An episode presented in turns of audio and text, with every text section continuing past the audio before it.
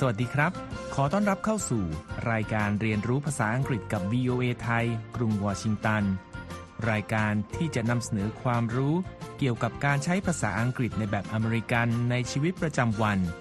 ที่จะมาพบกับคุณผู้ฟังทุกเช้าวันอาทิตย์ กับผมนพรัตน์ชัยเฉลิมมงคล ในช่วงแรก เราจะไปเรียนรู้การใช้ภาษาอังกฤษของคนอเมริกันจากมุมมองของวัฒนธรรมกันครับ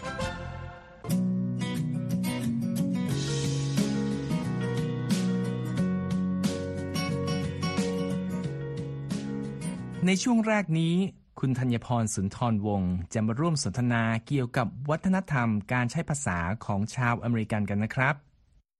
วันนี้เราจะมาพูดถึงการเรียนในระดับอุดมศึกษาในสหรัฐกันนะครับ เพราะมีชาวต่างชาติซึ่งก็รวมถึงชาวไทยจำนวนไม่น้อย ที่เลือกมาศึกษาต่อในระดับที่ว่าที่สหรัฐนะครับ ค่ะ แต่ก่อนอื่นมารู้จักกับคำว่าการศึกษาในระดับอุดมศึกษากันหน่อยนะคะ มีคำกลางๆ ที่ใช้กันทั่วโลกของคำนี้ คือคำว่า higher education ซึ่งประกอบด้วยคำศัพท์สองคำ ได้แก่ higher ที่สะกด h i g h e r higher ที่เป็นคำคุณศัพท์ขั้นกว่าของคำว่า high ที่แปลว่าสูง และคำว่า education ซึ่งสะกด e d u c a t i o n education เป็นคำนามที่แปลว่าการศึกษาค่ะ ผมเชื่อว่าหลายคนอาจเคยได้ยินเวลาคนอเมริกันพูดคำว่า college กันบ่อยๆ ซึ่งคำนี้ที่สะกด c o l l e g e college แปลว่าวิทยาลัย หรือโรงเรียน ตามความหมายในพจนานุกรม แต่ในบริบทของชาวอเมริกันนี้คำนี้มักใช้ในความหมายว่า มหาวิทยาลัย ที่เราท่องกันมา และรู้จักก็คือคำว่า university ที่สะกด u n i v e r s i t y university กันนะครับ ใช่แล้วค่ะ เพราะขณะที่ชื่อของมหาวิทยาลัยหลายแห่งของสหรัฐ จะมีคำว่า university ที่ทำให้เราทราบว่าสถาบันการศึกษานั้นๆ เป็นมหาวิทยาลัย มีหลายแห่งเหมือนกันที่มีคำว่า college อยู่ในชื่อ แต่ก็มีสถานภาพเป็นมหาวิทยาลัยเช่นกัน เช่น Boston College ซึ่งเป็นมหาวิทยาลัยเอกชน ที่ตั้งอยู่ในรัฐแมสซาชูเซตส์หรือ Dartmouth College ที่เป็นมหาวิทยาลัยเอกชนเหมือนกัน และตั้งอยู่ในรัฐนิวแฮมป์เชอร์ และ Berea College มหาวิทยาลัยเอกชนอีกแห่งหนึ่งในรัฐเคนตักกี้ค่ะ แต่ก็มีข้อยกเว้นเหมือนกันนะครับ ในกรณีที่สถาบันการศึกษานั้นๆ มีส่วนของชื่อว่าเป็น community college ซึ่งแปลตรงๆได้ว่าเป็น วิทยาลัยชุมชน เพราะคำว่า community ที่สะกด c o m m u n i t y community แปลว่าชุมชน และ college ก็จะแปลว่า วิทยาลัยได้เลยนะครับ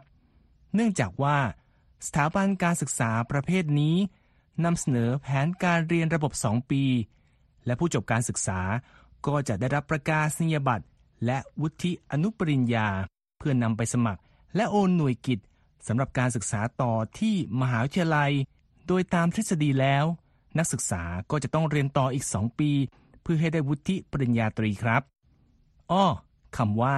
อนุปริญญา ในภาษาอังกฤษนั้น คือคำว่า associate degree ซึ่งประกอบด้วยคำว่า associate ที่สะกด a s s o c i a t e associate ในกรณีเป็นคำคุณศัพท์ และแปลตรงตัวตามพจนานุกรมว่า รองนะครับ และคำว่า degree ที่สะกด d e g r e e degree เป็นคำนามซึ่งแปลว่า องศา ขั้น ชั้น ระดับ หรือปริญญา เมื่อมาอยู่รวมกัน ก็จะแปลว่า อนุปริญญานั่นเองครับ และเสริมอีกนิดนึงนะคะ แม้เวลาคนอเมริกันพูดถึงสถาบันการศึกษาในระดับอุดมศึกษา บางครั้งเขาจะใช้คำรวมๆว่า school ซึ่งสะกด s c h o o l school ที่แปลว่าโรงเรียนได้เหมือนกันนะคะ คือเป็นการพูดถึงอย่างไม่เป็นทางการ แต่เป็นที่ยอมรับกันในระดับหนึ่ง เพราะในวัฒนธรรมของคนอเมริกันแล้ว คำว่า school นั้น หมายถึงสถานที่ที่ผู้คนได้ศึกษาเรียนรู้ ฉะนั้นแม้ชื่ออย่างเป็นทางการจะมีคำว่า university หรือ college บางคนก็อาจใช้คำว่า school มาใช้ในบทสนทนาได้ค่ะ ใช่แล้วครับ ก็ขอบคุณคุณธัญพรอีกครั้งนะครับ ที่มาร่วมสนทนากันในวันนี้ จากการใช้ภาษาอังกฤษสำหรับการทักทายในวัฒนธรรมของคนอเมริกัน ต่อไป เราจะไปเรียนรู้ไวยากรณ์ภาษาอังกฤษในช่วง Everyday Grammar กันครับ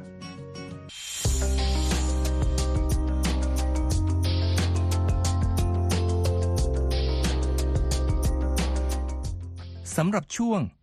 Everyday Grammar ในวันนี้ เราจะไปดูการใช้กริยาวลีกันครับ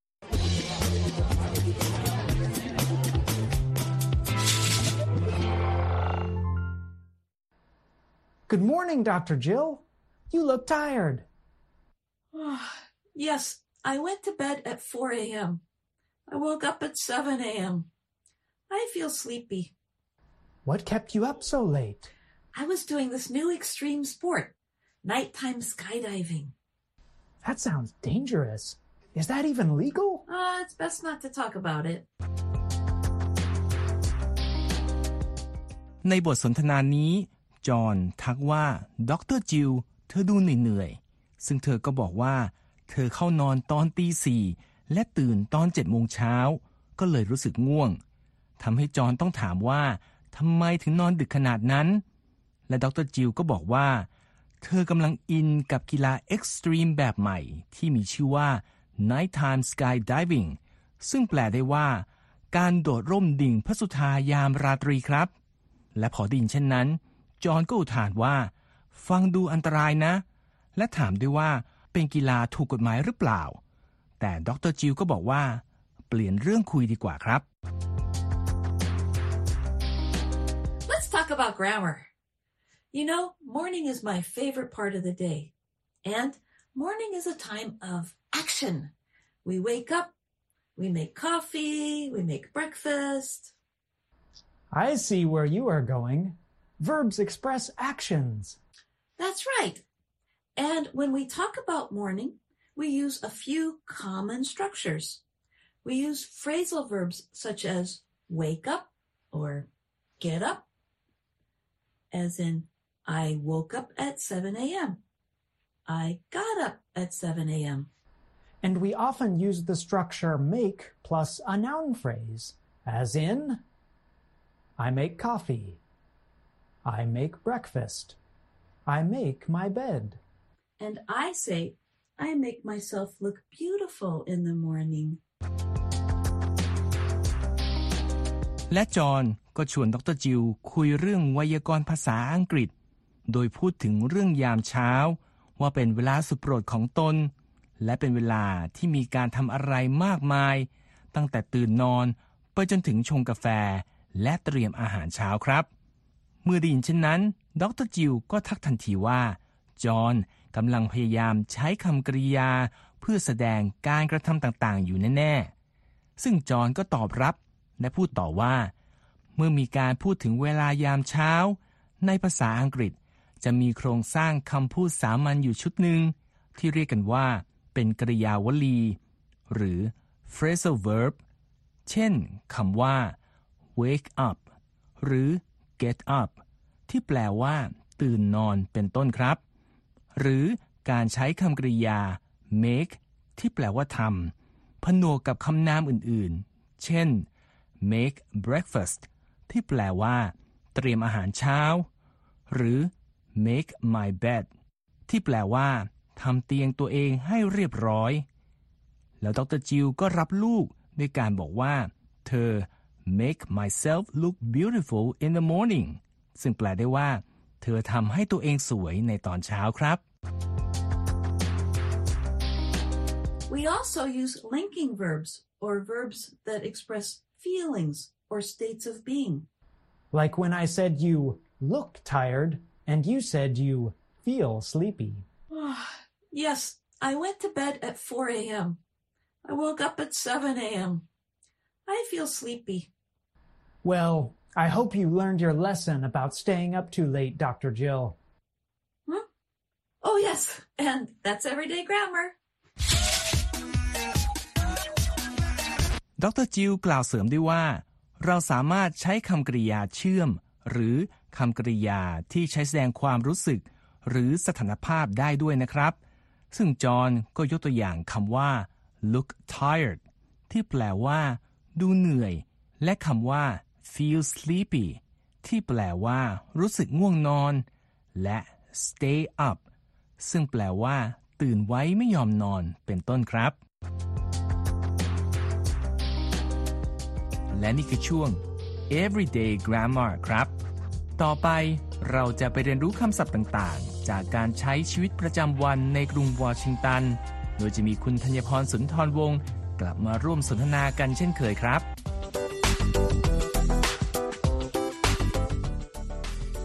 ค่ะ วันนี้เราจะขยับมาใกล้ ๆ กับอาคารรัฐสภาสหรัฐ หรือ Capitol Hill กันนะคะ เพราะว่ามีอนุสรณ์สถานแห่งใหม่ที่เพิ่งเปิดขึ้นมาเมื่อไม่นานมานี้ค่ะ อ๋อ ตรงที่อยู่ติดกับสำนักงานของ Voice of America นี่ใช่ไหมครับ แบบว่าเรามองออกมาจากนอกหน้าต่างก็เห็นได้เลย ใช่แล้วค่ะ สถานที่นี้ก็คือ Dwight D. Eisenhower Memorial ซึ่งเป็นอนุสรณ์สถานที่สร้างขึ้นมาเพื่อรำลึกถึงอดีตประธานาธิบดีคนที่ 34 ของสหรัฐ Dwight D. Eisenhower ค่ะ ที่ไปที่มาของอนุสรณ์สถานแห่งนี้คือ แนวคิดที่จะนำเสนอบทบาทความสำคัญของอดีตประธานาธิบดีสหรัฐท่านนี้ ซึ่งรวมถึงเมื่อขณะดำรงตำแหน่งผู้บัญชาการทหารสูงสุด ในช่วงสงครามโลกครั้งที่สองครับ สถานที่แห่งนี้ดูไม่ค่อยเหมือนอนุสรณ์สถานของอดีตผู้นำหรือบุคคลสำคัญอื่น ๆ ของสหรัฐเท่าใดนะครับ เพราะตั้งอยู่ในพื้นที่เปิดโล่งขนาด 4 เอเคอร์ หรือราว 16,187 ตารางเมตร และมีประติมากรรมศิลปะตั้งอยู่ตามจุดต่าง ๆ ก่อนจะไปดูรายละเอียดของอนุสรณ์สถานแห่งนี้ มาทำความรู้จักกับคำคำหนึ่งที่เกี่ยวข้องกับอดีตผู้นำสหรัฐสักคำนะครับ นั่นก็คือคำว่า ผู้บัญชาการทหารสูงสุด ซึ่งก็คือ Supreme Commander ที่ประกอบด้วยคำว่า Supreme ซึ่งสะกด S U P R E M E Supreme และในที่นี้เป็นคำคุณศัพท์ โดยมีความหมายว่า สูงสุด สุดยอด หรือสำคัญที่สุดครับ และคำว่า Commander ที่สะกด C O M M A N D E R Commander ซึ่งเป็นคำนาม และแปลว่า ผู้นำผู้บังคับบัญชา หรือผู้สั่งการครับ จุดหนึ่งที่น่าสนใจเกี่ยวกับแนวคิดการสร้างและที่ตั้งอนุสรณ์สถานแห่งนี้ก็คือ การที่พื้นที่นี้ล้อมรอบด้วยอาคารที่ทำการของหน่วยงานราชการสหรัฐมากมาย ได้แก่กระทรวงศึกษาธิการ องค์การบริหารการบินของรัฐบาลสหรัฐ Voice of America และกระทรวงสาธารณาสุขและบริการประชาชนสหรัฐ ซึ่งล้วนเป็นหน่วยงานที่อดีตประธานาธิบดีไอเซนฮาวเวอร์ทำงานเกี่ยวข้องด้วยอย่างใกล้ชิด และสื่อให้เห็นถึงความมุ่งมั่นของอดีตผู้นำสหรัฐท่านนี้ ในการพัฒนาโครงสร้างพื้นฐานของประเทศ อันเป็นรากฐานเพื่อนำไปสู่การสร้างสันติภาพ พร้อมความเที่ยงธรรม ในโลกที่กฎศีลธรรมจะยังคงดำรงอยู่ค่ะคำว่าโครงสร้างพื้นฐานที่เราได้ยินบ่อยๆ จากข่าวต่างๆนั้น ในภาษาอังกฤษคือคำว่า infrastructure ซึ่งสะกด I N F R A S T R U C T U R E infrastructure ส่วนคำว่ากฎศีลธรรมนั้น คือคำว่า moral law ที่ประกอบด้วยคำศัพท์สองคำได้แก่ moral ซึ่งสะกด M O R A L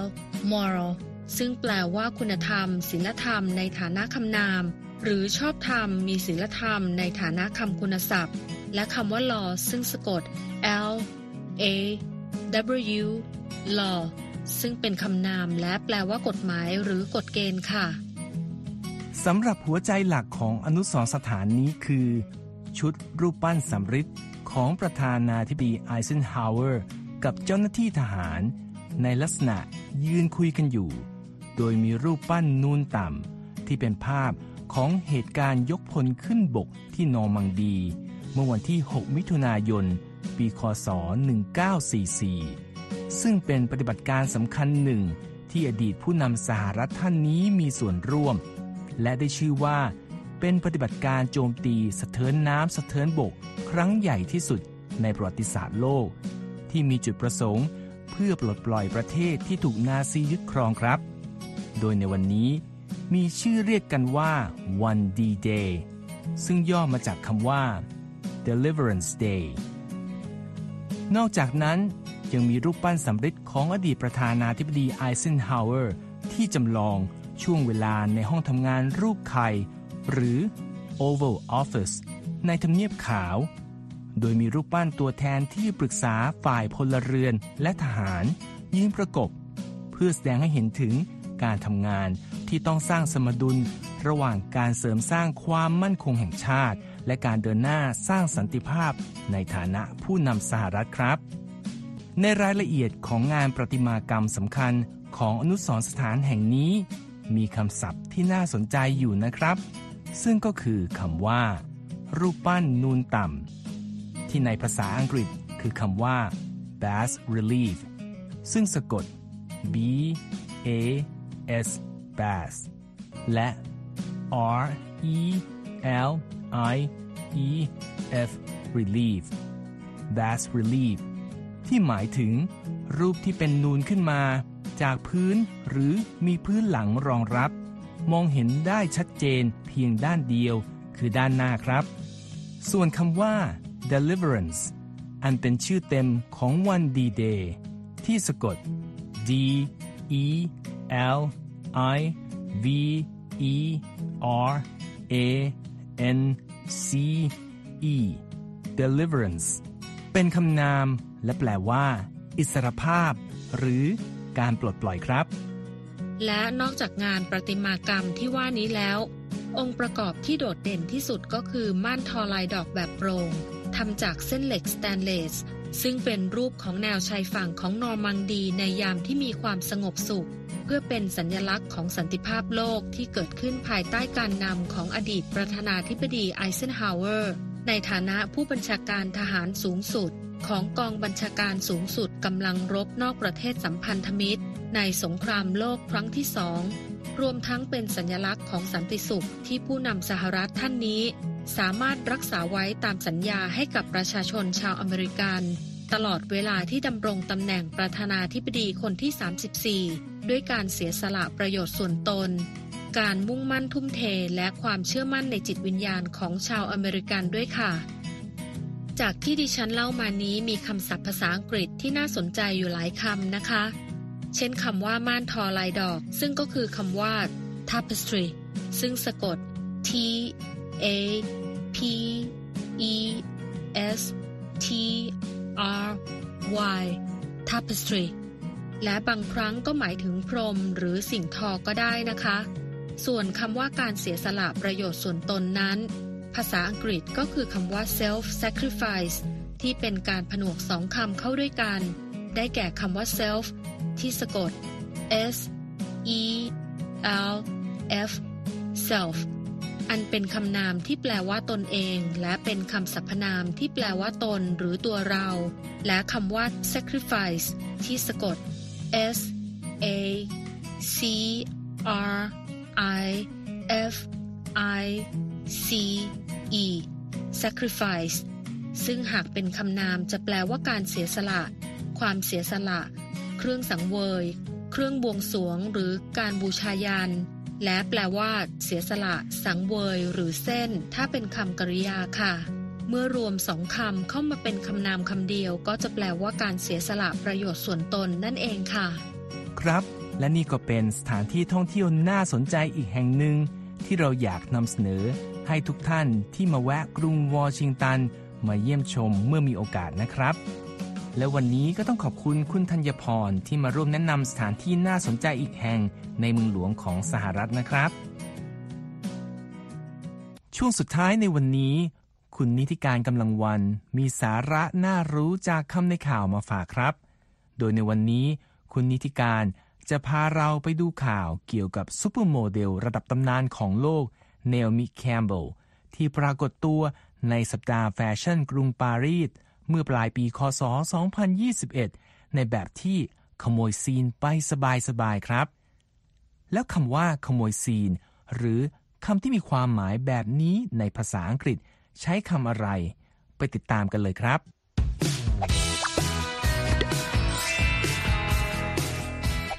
สวัสดีค่ะ กลับมาพบกับคำในข่าวสัปดาห์นี้นะคะ พาดหัวข่าวของ AP ระบุว่า Naomi Campbell steals Longvin show at Paris Fashion Week หมายความว่า Naomi Campbell ได้ซีนเด่นในงานของลองแวงที่เทศกาลปารีสแฟชั่นวีคค่ะคำในข่าวสัปดาห์นี้ค่ะ ขอเสนอคำว่า steal จากพาดหัวข่าวนี้นะคะ แม้ว่าปกติแล้วคำว่า steal จะทำหน้าที่เป็นคำกริยา ซึ่งให้ความหมายว่าขโมย แต่ในบริบทของข่าวนี้ค่ะ ไม่ได้ให้ความหมายว่า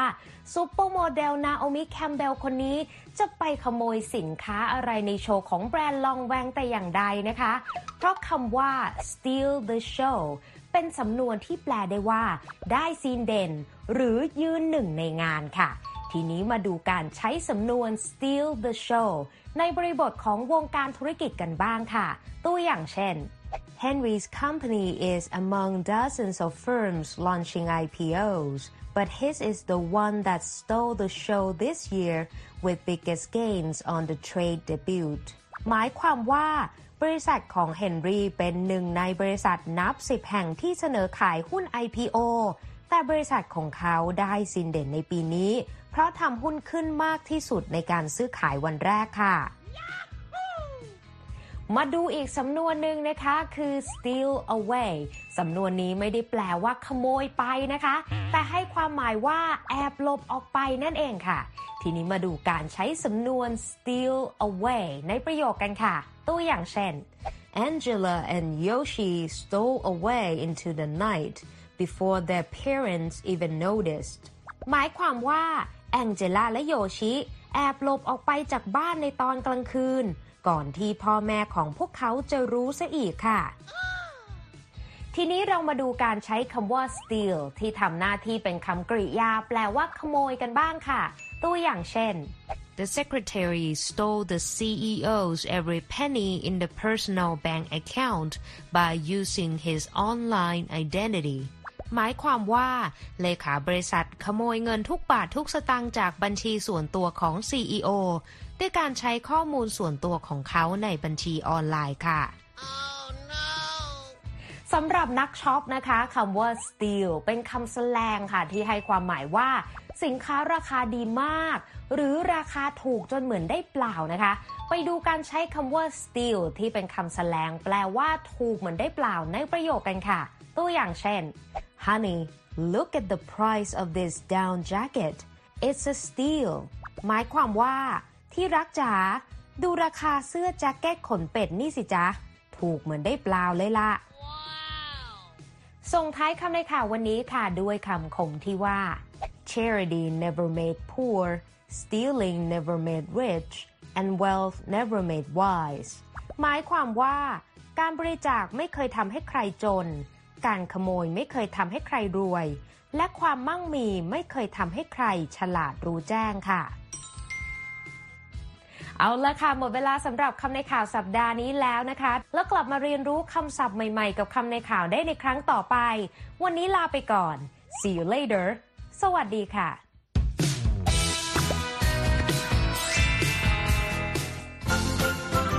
หมดเวลาสำหรับรายการเรียนรู้ภาษาอังกฤษกับ VOA ภาคภาษาไทย จากกรุงวอชิงตันในวันนี้แล้วนะครับ ผมนพรัตน์ชัยเฉลิมมงคล ผู้ดำเนินรายการ ท่านผู้ฟังสามารถกลับมาฟังรายการย้อนหลังได้ ทางเว็บไซต์ของเราที่ world wide web voa thai com แล้วคลิกไปที่เรียนภาษาอังกฤษกับ VOA ไทยสำหรับวันนี้ สวัสดีครับ